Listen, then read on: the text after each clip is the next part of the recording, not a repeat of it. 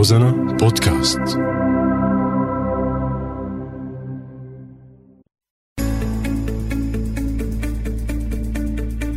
سوريات. كافحوا وبإصرار واجهوا حياتهم ومشاكلها. ليكونوا علامة فارقة. تعالوا نسمع قصصهم وهن عم يحكوا لنا كيف تجاوزوا مصاعبهم وحققوا هالنجاح. آه، اسمي ماريا العجيلي من آه، محافظة الرقة. آه، أقمت لمدة ثمان سنوات بسبب الأحداث في اللاذقية. منذ ست شهور عدت إلى مدينتي من أجل إعادة بناء الإنسان. أنا متزوجة أم آه، لثلاثة العمر 53 سنة. بدأت الكتابة آه، أذكر أول قصة آه، كانت بعمر ال 12 سنة. آه، لما قرأها والدي آه، منعني عن الكتابة بهدف تطويري. فكان يجلب لي الكتب لأقرأ. أنا بعمر الأربعة عشر جلب لي ملحمة قلقامش وكانت صعبة جدا وهو كان يساعدني على آه، قراءتها. من عشرين سنة آه، بدأت آه، بالكتابة. أكتب ال- القصة القصيرة وأكتب ال- النص النثري والنص العمودي آه، لكن النص النثري أحلق فيه أكثر أجد فيه مسافة ومساحة واسعة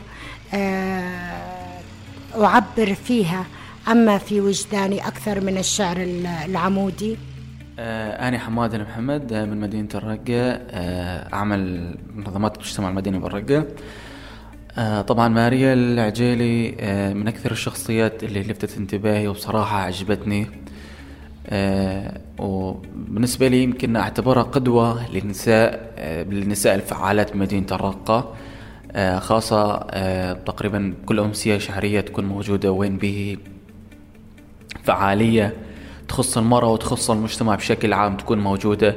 يعني أتمنى أنه حير كل نساء الرقة يصيرن مثلها ويقتدن بها. أنا حاليا أكتب مجموعة آه، قصصية آه، عنوانها بلا عنوان. آه، هذه المجموعة أوثق فيها بالقصة القصيرة وحشية داعش. والاحتلال الداعشي للرقة وممارسات داعش على النساء وعلى الأطفال الممارسات الوحشية. آه، فأج...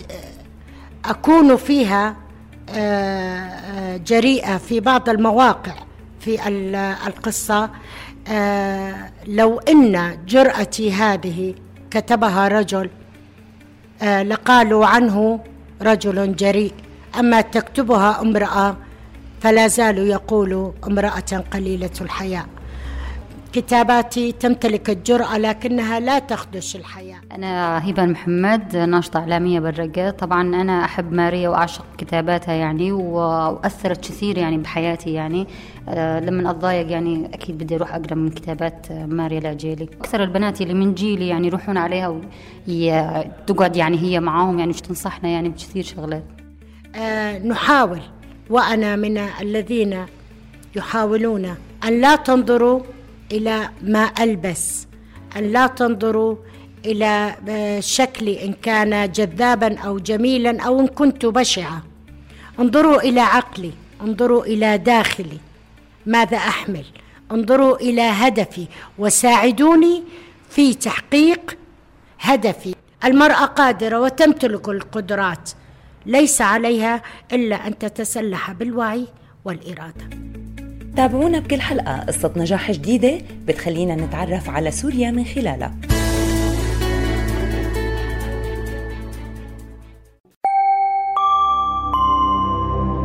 روزانا بودكاست.